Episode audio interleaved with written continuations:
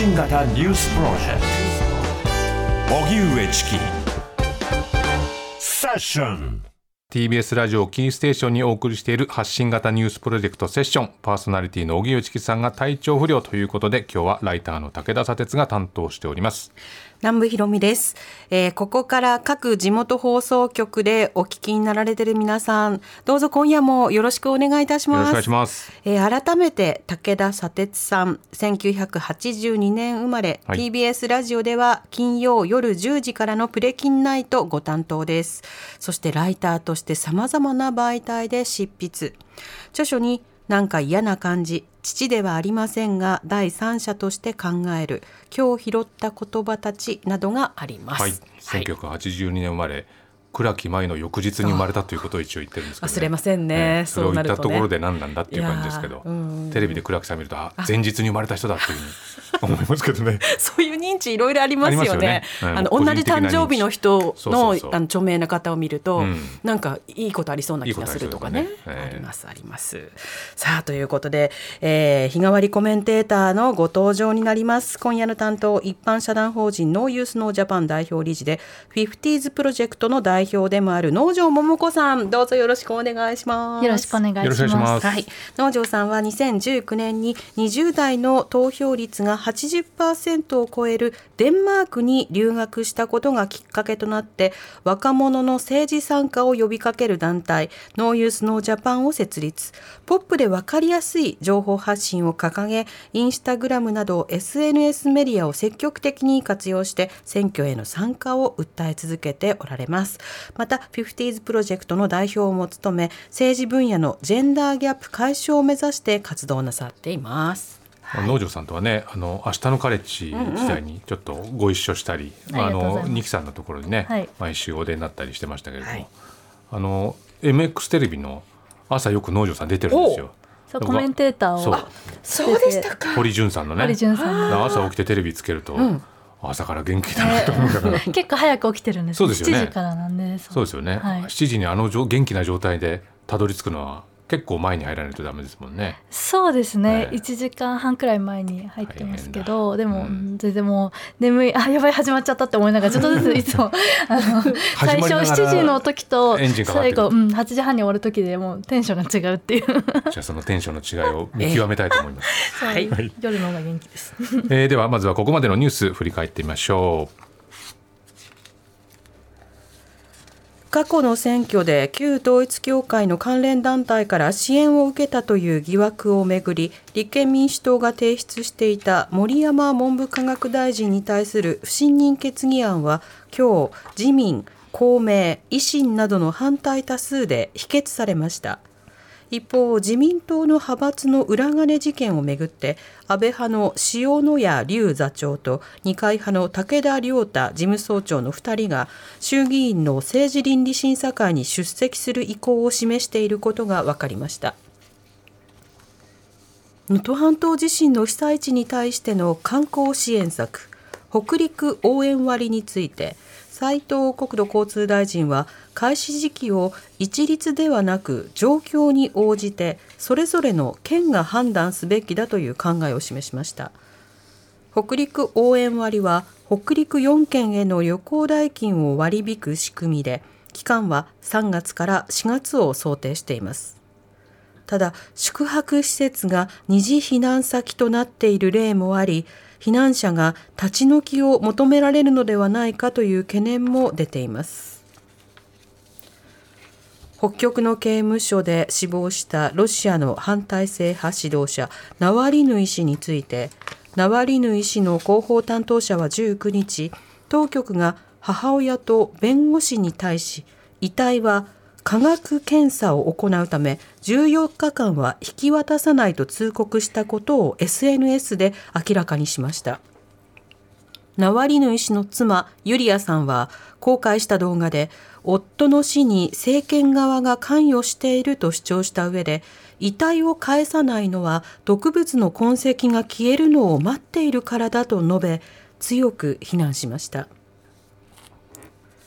国連安全保障理事会は20日日本時間の明日未明イスラエル軍のパレスチナ自治区ガザの最南部ラファへの地上侵攻を防ぐためアルジェリアが提案した即時人道的停戦を求める決議案を採決します。ただアメリカは人質の解放交渉に逆行するとして拒否権を行使する構えで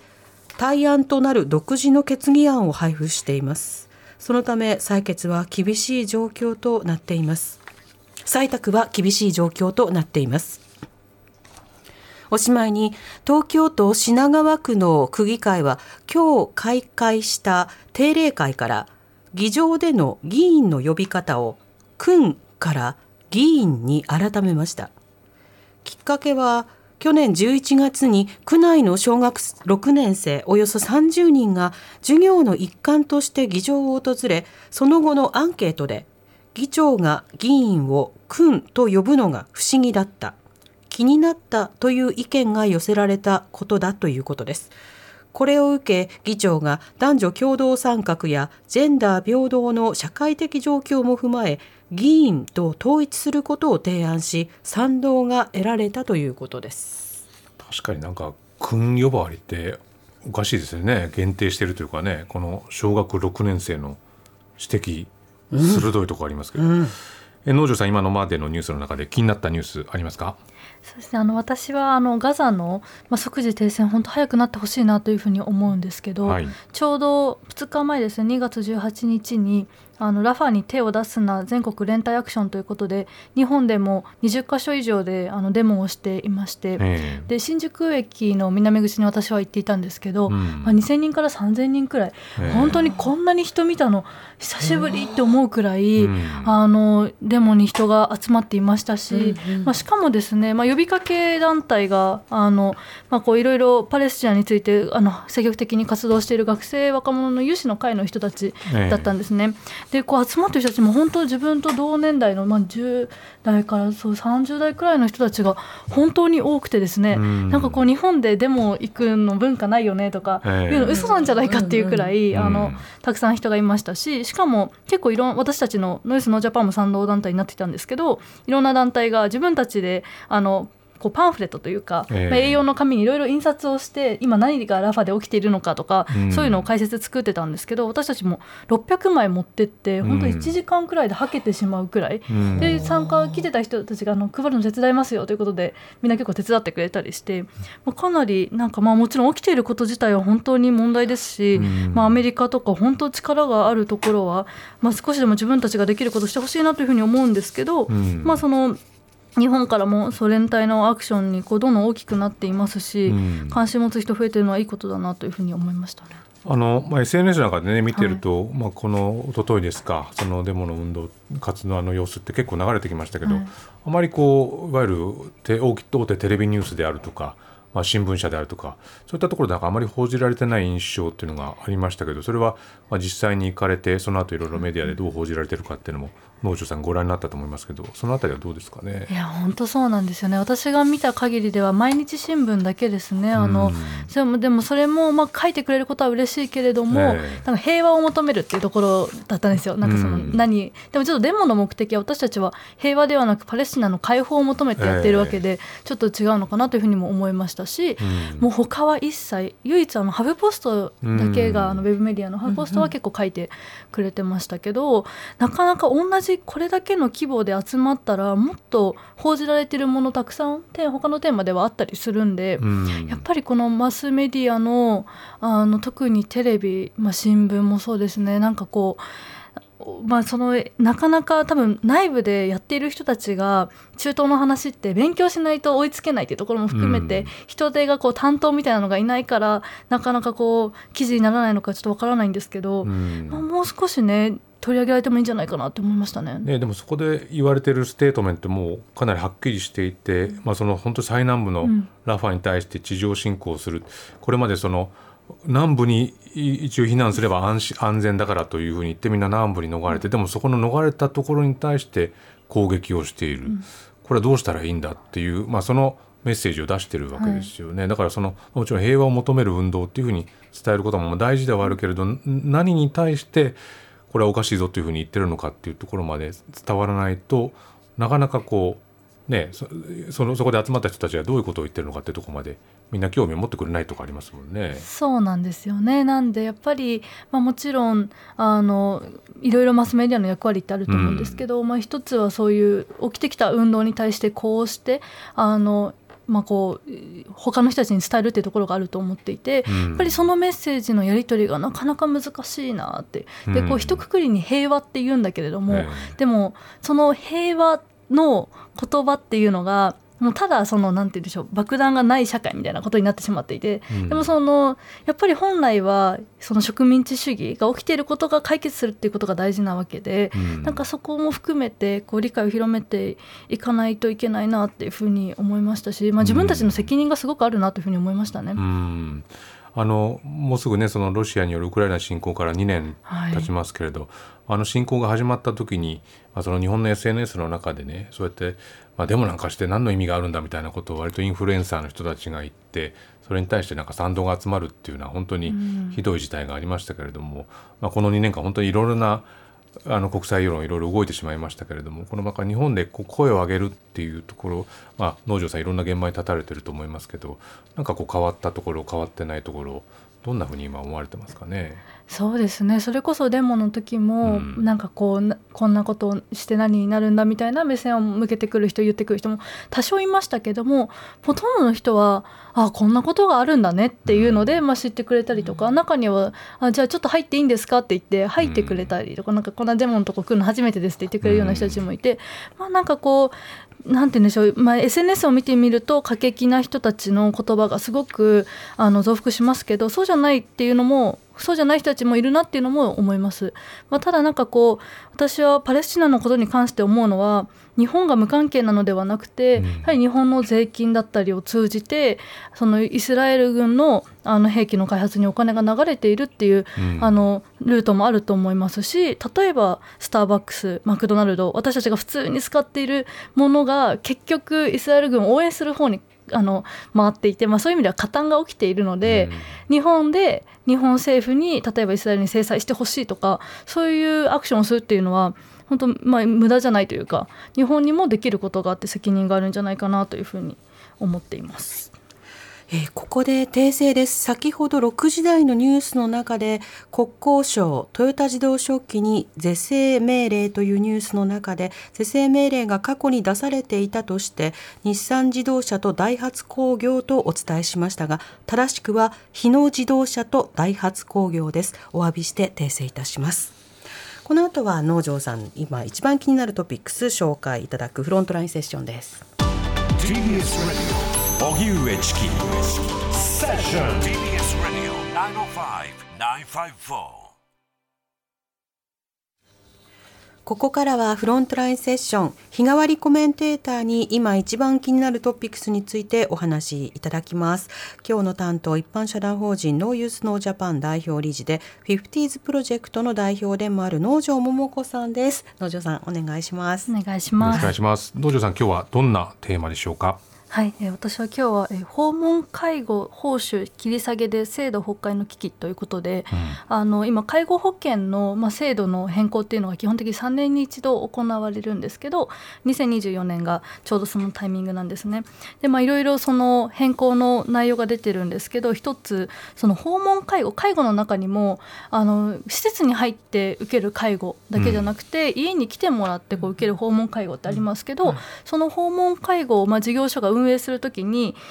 あの例えば20分以下だったらい,、えっと、いくら何単位みたいなところでこう基準を作るわけですけどそれでこう事業所は収入を介護保険の中から得て、まあ、給料を払ってってやるわけですけど、うん、その訪問介護の報酬の単価っていうものが、まあ、今回下がるっていうのが、まあ、今発表されていて通ってしまいそうだっていうところで。そもそもでもその介護っていうのはもう人材不足だっていうのはもういろんなところで言われてるわけだから、うん、そのためには人材確保するためには報酬を上げようとこれがもう基本的な流れなわけですよねでも訪問介護だと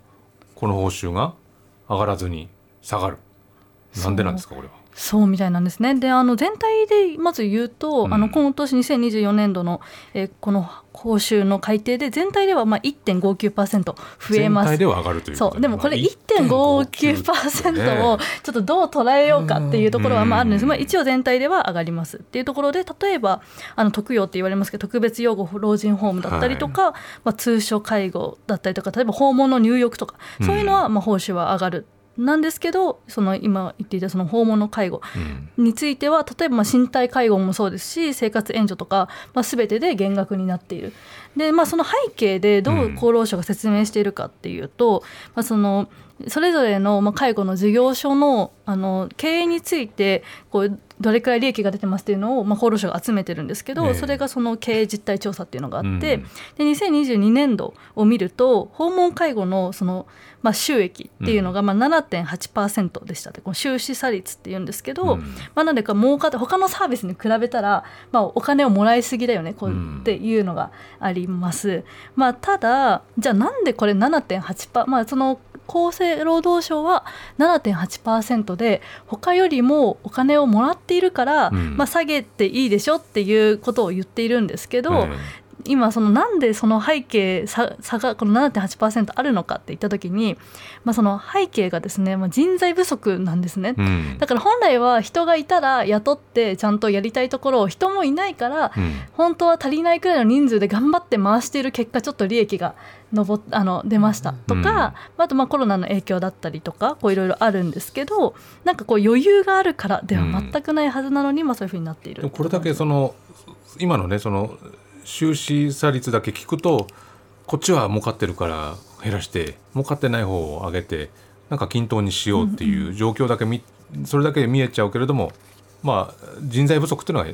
背景にあるってことなんですね。そうなんです。で、この人材不足、まあ介護全体の人材不足っていうのは、うん、まあずっと言われていることだと思うんですけど、えー、まああの実はその訪問介護っていうのは、うん、の業界っていうのはあの施設の介護よりも本当に人材人材不足が深刻で、うん、友人級有人求人倍率有効求人倍率ってあるじゃないですか、はいはいはい、が15倍。15倍。だから15人人1人の人が職を探そうとしてたら、まあ、15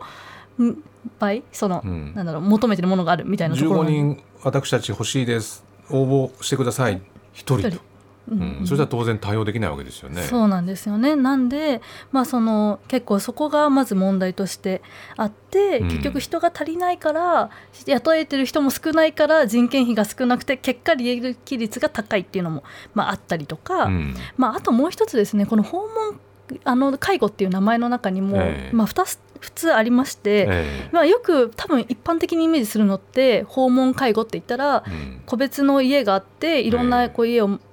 こう回るだから例えば地方だったら車使って、うんえ。ー、本当街の端から端まで家を移動するみたいなところが、うん、まあ、いわゆるこう訪問介護のイメージだと思うんですよ。すよね、で、まあ、それももちろんありますしそれですごくいいサービスしててだから家で暮らし続けられているという人がたくさんいるんですけど、うん、同時に最近増えているのは、まあ、この集合住宅スタイルというか、はいはいはい、その施設をまあ先に住宅のように作って、でその隣隣隣っていうその同じ施設を回るのも訪問介護っていうスタイルに入るんですよ。101の方見てその後102の方回行って2回行って3回行ってっていう、そうすると当然移動は限られるわけだから。うんうん。まあ、かなりこう、ま、回りやすいということになります、ね、そうそうですね。なんでその経営スタイルを取っている人たちにとっては、うん、あの多分利益率上がりやすい。それそれがもう両方訪問会議訪問介護という言葉の中に入っちゃうわけですね。今は同じシステムの中でやっていて、うん、まあ、逆にそのビジネスとしてその介護をねあの回していこうと思えば当然その建物を作ってその中に入ってもらって一軒ずつ回った方がああの利益出るじゃないですか。そうですね、でもそっちが増えているからっていうところも含めてでもそれって平均なんですよ。だからこの先ほどの7.8%っていうのは。うん、なんで一方では本当に例えば今冬の季節で雪が降っていて、雪かきから始まるみたいな。でも雪かきしている間はあの全然お金にもならないからただのボランティアみたいなところだったりとか、えーあとはまあ今ガソリンの、ね、価格高騰していて、ね、本当に大変っていう中でやっている事業所もあるんだけれども、うん、だから全然そのお金が、ね、余ってますみたいな話ではない話なのに、うん、まあ、結構この平均値っていうことだけで、まあ、単価を下げるってことになってしまって。それでも当然だけどそしたらここからまた報酬を下げるってことになったら誰でも分かりますけどさらに人は集まりにくくなりますよね。そうなんですよね、うん、でまあもともとこの訪問介護私がこれをニュースを見ていて腹立たしいなと思うのは、えー、まあ、国はそもそも地域包括ケアっていうその地域で、うん、あのできるだけケアをしましょうということを推進してきて、えー、まあ、その要の一つでもあったはずなんですね、はいはい、この訪問介護って、えー、って言ってたはずなのに、まあ、いざそのお金の話がなってきたら、うん、いややっぱりその地域でずっとねこう一つずつやるのはコストが合わないと、うん、だからここはもう低くして、まあ、見捨てるような形ですよね。いやそうですよね。に、まあ、なっているっていうところなんじゃないかなと思いますね。うんこれどういう、まあ、その介護訪問介護等をやってらっしゃる団体なんかは当然これじゃ困りますよってことにはなりますよね。そうですね。なんで例えばあの全国社会福祉協議会とか全国ホームヘルパー協議会とか日本ホームヘルパー協会とか本当いろんな、うん、あの当事者団体だったりとか協会は抗議を厚生労働省に対して挙げていますし、うん、まあその結構抗議文の中でまあその報酬単価がまあ小さいその小さいさっき言ったようなもう雪かきしながらみたいなところを、まあ、軽く見ている、でそっちを見捨てるような形になっているっていうのが、まあ、結構こうなさらなる人材不足を生むことになるし、うん、もうそもそもこういう業界は今平均年齢が60代なんですよね。働いてる人たちが。働いてる人たちが、ね、そう働いてる人たちの平均年齢が60代で本当にこう若い人たちがなかなか施設の方にはまあ、多少ね行くけど、うん、より割のこうやってね単価も下げられてしまうようなところにはいかなくなってしまう。うん、で結果、まあ、人材不足だったり物価高騰で閉鎖したりとか倒産する事業者が増えていて、うん、でどうなるかって地域で介護を受けられないからその地域で暮らせなくなってしまうっていう。ね、でもやっぱりどこで暮らしたいか行きたいかって、まあ、本来は本人が決められる権利としてあるべきで、そこを保障するためのやっぱり制度を残すべきなんじゃないかなっていうのは働いてる人たちも当然思うと思いますし、うん、でも同時にいつ利用者になるかわからない私たちも、うん、ねあの私は別に自分がすぐ来年必要になる可能性は少ないかもしれないけどでも親のこと、うん、祖母のこととか思うとね、誰もがいつかは当事者、っていう面もあると思うんでねもう少しなんかこうこれがそのぬぬるっとじゃないですけど、うん、あんまり話題にならないうちに決められてしまうのってどうなのかなというふうに思いますね。これまあでも今聞いてねこんなことになってるのかっていうふうに驚いた方も多いと思うんですが、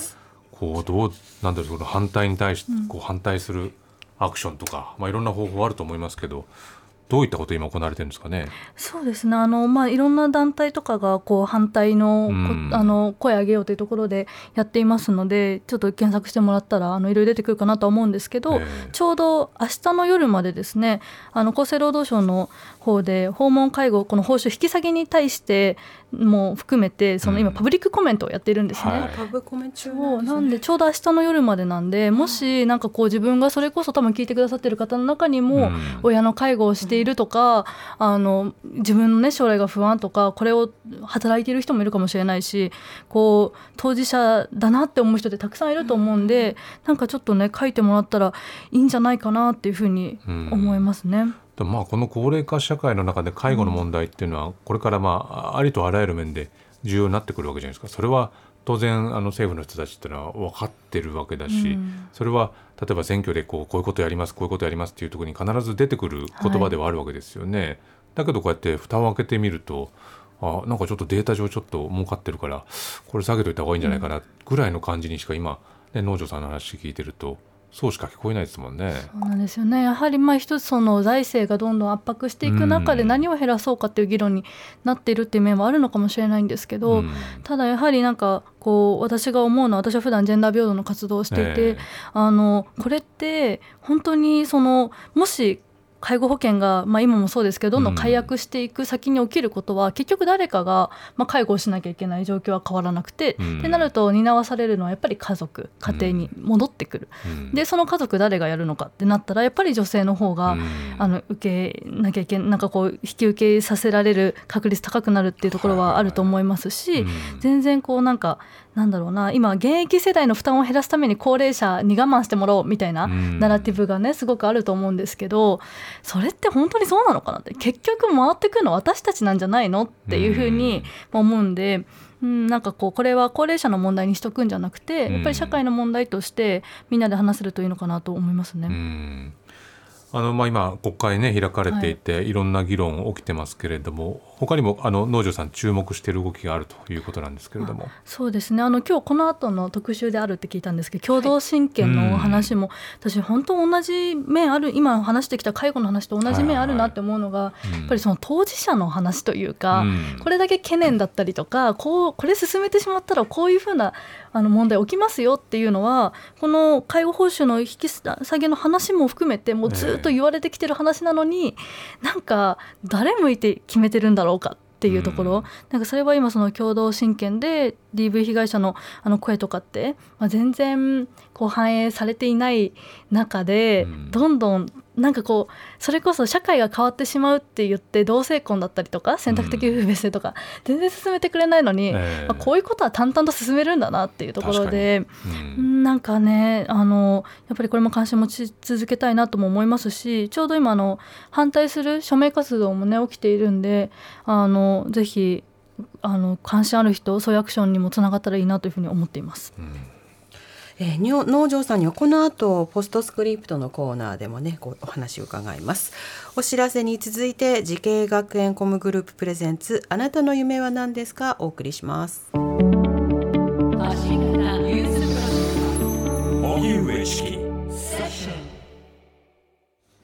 ここからはセッションポストスクリプト。ポストスクリプトは PS 追伸のことでコメンテーターの方から私たちやリスナーの皆さんへの追伸として今おすすめのコンテンツを語っていただきます。農場ももこさんです。よろしくお願いします。お願いします。お願いします。今日の追伸何になりますかね農場さん、はい、えっと今日は最近私が見た映画で面白かったものを紹介したいなと思うんですけど、はい、映画のタイトルがパレードへようこそという2014年に出たあの映画で、うん、あのになります。見たことありますか、はい、私はないですね。ありますビル内出てるやつですね。そうですそうです、うん、あの私も最近本当に友達に勧められて見たんですけど、うん、まあ2014年にできている映画ではあるんですけど舞台はあの1984年でこれはあの実話をもとにした映画なんですね。うん、でまあどまあその映画のテーマはですね「まあ、パレードへようこそ」っていう名前からも分かるようにこのパレードっていうのは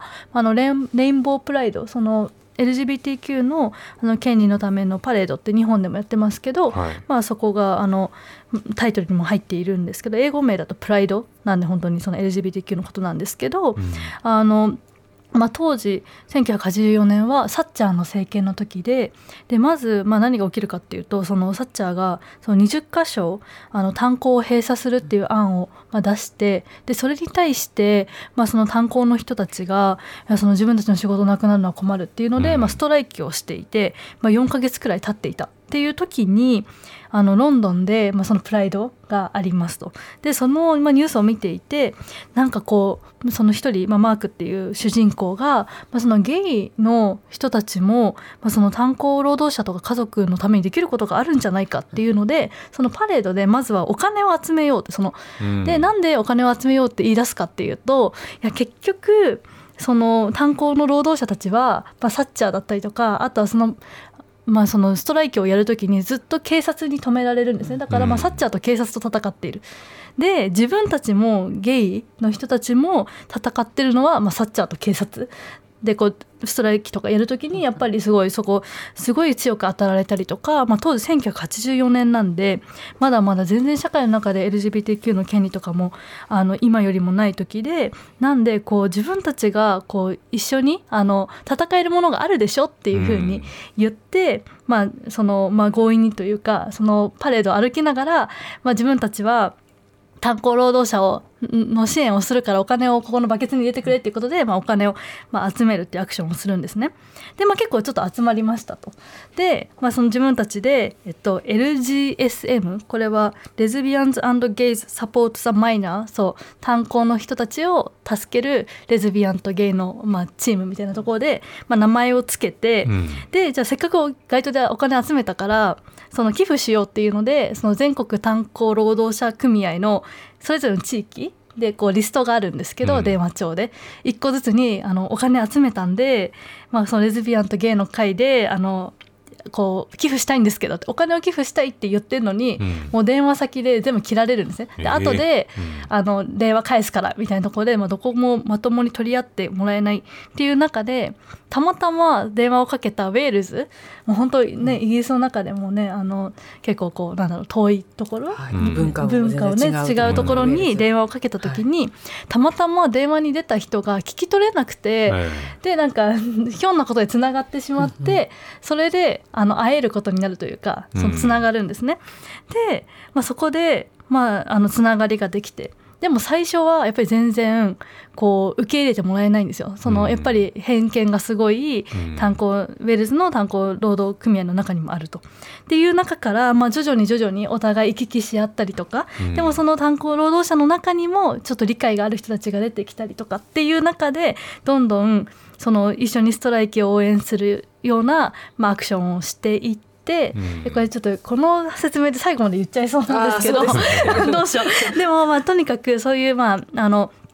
まあ、こうつながりができていく中でで最後これ「パレードへようこそ」っていう日本語名が、まあ、ある通り、まあ、1984年にこの運動が始まりますと。で85年次の年のプライドではなんとみたいなところでここからはちょっと見てもらえればなと思うんですけど、やっぱりそのお互いなんか LGBTQ の権利を求めている人たちとその炭鉱労働者っていうのが手を取り合ってあの両方の問題にこう、うん、一緒に取り組むっていうような、まあ、そういうあの映画です。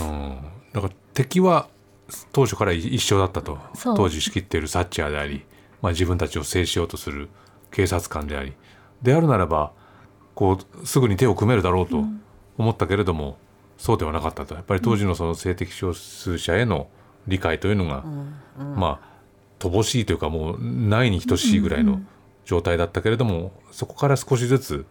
分かり合える関係性になってくると。そうなんですよね。うん、やっぱりそれって本当にあの、まあ、英語を見ていて思うのが、まあ、そういう最初は本当変態って言われたりとか出てけとか病気が、それこそエイズが流行る時、まだその時は何もね情報もこう錯綜していた中でいろいろと偏見もあった中で。でも本当に多分両者の中に別に LGBTQ コミュニティの中の全員が労働者のことを応援してたわけでもなくて、うん、でもそれぞれのコミュニティの中にここと一緒に連携したら自分たちの運動がもっと強くなるんじゃないかとかお互い助けられるんじゃないかっていうことを考えた人たちがいて、うん、こうし合ってでそうするとやっぱりお金の寄付金の額だったりとかパレードに来る人数だったりとかでどんどんこうなんだろうなあ一緒にやったらもっと大きな変化が埋めるっていうことに気づいてって、うん、そのどんどんその運動として連帯できるようになっていくっていう、まあ、そういう過程が描かれていましたね。うん。まあ、これ2014年に制作された映画で、舞台は1984年で、まあ、農場さんはその映画をまあ2024年に今見てるっていうことは、ある意味その作られた年とその舞台と、そして今っていうのを考えると、まあ、こういうまあ社会運動がどういうものであったのかっていうもののまあ、流れをこう考えながら農場さん多分ご覧になったとは思うんですけどね。そうなんですよ。あのこの映画2014年の映画ですって言ったんですけど、うん、イギリスではちょうどその前の年の2013年に同性婚ができているんですね。うん、でなんできっと、まあ、そのこの映画が発表イギリスで発表された時っていうのは同性婚もできてでもどうしてこれができたかっていうとねっていう背景の中で、うん、その LGBTQ の人たちだけじゃなくてその人たちがいろんなコミュニティと連帯してやってきた中で権利が獲得されてったっていうことをまあ、こう共有するような映画だったんだろうなというふうに推察されるんですけど、うん、じゃあまあ今2024年の日本を考えた時に、まあ、同性婚はまだできませんっていうところで、なかなかその10年前の映画なんですけどなんかその10年前だって感じるかっていうともちろんところどころ例えば携帯のね種類とか違うんで、あのそういうところではでもその時は84年の映画なんで、うん、あんまりこうなんて言うんでしょうね、まあ、画質もまあそんなに2014年と今とね変わらないですしね、うん、見てる時にすごい10年前の映画を見てる気分には全然ならなかったですし、うん、なんかこうどうなんだろう今のそれこそ日本をから見た時にこの10年の変化はっていうふうに思った時にですねちょうどこの映画2014年にできてて、2015年が日本で渋谷区だったり世田谷区でパートナーシップ条例ができた時ちょうどそこから10年。で逆にイギリスはやっぱ2013年に同性婚ができてるんですけどそのパートナーシップ制度ができたが初めてが2004年なんですよ。だから、まあ、ちょうど9年くらいで同性婚パートナーシップ制度から9年くらいで同性婚ができている、で日本もあれ2015年のパートナーシップからもう9年経つなっていうところで同じくらいの、ね、時間が経ってるんですよね。ってなった時に多分社会の理解っていう意味では、うん、あの2014年当時のイギリスと今の日本っていうのはだいぶ同じものもあるというか、うん、あの例えば世論調査を取った時に、ある程度若い人たちとかだったらもう同性婚なんでダメなのっていうふうになっていますし、あのどの年代もねあのよく高齢者の世代はまだまだとか言うけれども、うん、世論調査を見てみると意外とそうでももうなかったりして、ね、大多数あの多数派はまあ別に自分たちがね強制されるわけでもないからいいんじゃないのってなっているっていうことを考えると、うん、まあ、それなりになんか2014年と同じその当時のイギリスと同じくらいのその理解度には全然なっているだろうなっていうふうに思って。ていてやはりじゃあ何が違うかっていうと、まあ、今日ずっとニュースにも入ってますけど、まあ、政治だろうなというふうに思いますね、まあ、ちょうどね1年前ぐらいに、まあ、岸田さんがこの同性婚を認めると社会が変わってしまうっていう発言があって。うんまあ、その後にその当時の荒井秘書官がね、はい、まあ、その見るのも嫌だ、隣にいるのも嫌なんて本当にとんでもない発言をしましたけどその時にでもその同性婚の議論が出るためになんかまだ議論が必要だとか、もっと検討しなくちゃいけないですねみたいなことでお茶を濁そうとするんだけども当然まあ今農場さんがおっしゃったように当然それでもうすでに長い歴史とこの理解に至るまでの相当なプロセスがあるわけですよね。それなのに、うん、この問題についてはまだ議論が必要ですねっていうふうになるとどんどんどんどん、まあ、先延ばしになっていく多分これイギリスで、まあ、なぜこういう今状況に至ったのかを振り返ってみようって思った時にこれぐらいの長い歴史があるよっていうふうにみんな見たわけですよね。はい、そういう意味ではこう構図としては非常に似てる近しいものがあるように感じますね。そうなんですよね。あとはなんかこうこの映画を見た時にやはりその労働者と、うん、まあ権利を獲得 LGBTQ の権利マイノリティの権利っていうのは一見違うように見えてやっぱり根底つながっているものがあるし、連帯できる。でよく、まあ、今社会運動をこう私もやっている中で、まあ、インターセクショナリティっていうその交差性っていう話だったりとか、こういろんな分野で連帯してやっていこうっていう話があって、それこそ例えばあの2日前にあったあのパレスチナに連帯するデモでも、あの私は45年前に気候変動の運動をね一緒にやってた仲間がいるんですけど、結構あったんですよねそこであ久しぶりだねっていうところで、でもみんな来ている、気候変動に関心ある子たちもやっぱり根底は人権の問題だし、まあ、戦争があったらねこの CO2 の排出ってどこもカウントしてないんでっていうところも含めて、虐殺殺なんていうのはねそもそも何のために運動してるのってところからしてもつながるわけで、うん、なんかこう細かいところを見ると、まあ、そういう連帯って起きてるなっていうふうには思うんですけど、うん、こうダイナミックスがこうもっとある形で、うん、あの労働者だったりとかの、まあ、連帯がもっと出てきてくると、まあ、先ほどの介護の話もそうだと思うんですよね。うん、だからなんでこれだけ賃金が上がらないかってやっぱり労働者が声を上げてこなかったから、うん、まあ、上げさせてくれないような雰囲気も含めてなんですけど、うん、あの日本はそうなのかなというふうに思うんでなんかそういう参考にもなるんじゃないかなとかちょっと思ったりしますね。なんかまあいろんな問題が起きる中で、この問題なんで起きるんだろう？誰がこの問題をそのままにしてるんだろう？膨らませてるんだろう？って考えた時に割とあれもしかしたら発生源はいつも同じではないかって思った時に、うん、そうすると A という問題も B という問題も C という問題もこう連関しながら連動しながら考えるってことができますからね、そうするとその反対なり提案なりっていうのも、まあ、大きな売れになるっていうことが、まあ、本来もっとあっていいのかなというふうには思いますもんね。うん、なんでなんかそういう可能性というか、うん、あの社会運動をやっぱり一つのテーマでずっとやっていく。例えば介護の運動をしてる人たちは介護の運動、うん、私たちみたいに女性議員を増やす活動は女性議員を増やすみたいなとかこういろんな気候変動気候変動対策ってやっていると、まあ、それぞれの輪の中を少しずつ広げるっていうことしかできないんだけれども、うん、実は俯瞰してみると、まあ、同じものと戦っているんではないかみたいな。であのまあ、それがこう連帯して一つのでも大きなメッセージっていうのは多分命を大事にしようとか、やっぱりその当事者がちゃんと政治の中に参加できるようにするとかあので例えばケアの権利今の介護の話もそうですし、あの今の虐殺とかも本当にそうだと思うんですけど、まあ、割とキーワード的なものはね重なる部分があるんだろうなというふうに思っていてそういう、まあ、ちょなんかこう目線も見られると思うんで。今ね UNEXT だと3月18日まで見られるそうなんでもし契約してる人いたら見てみてください。うんうんうん、そうか今配信ありますもんね。うん。野城さんここまでありがとうございました。また。よろしくお願いいたします。明日のこの時間は TBS 報道部の久保田智子記者が担当です。荻上チキ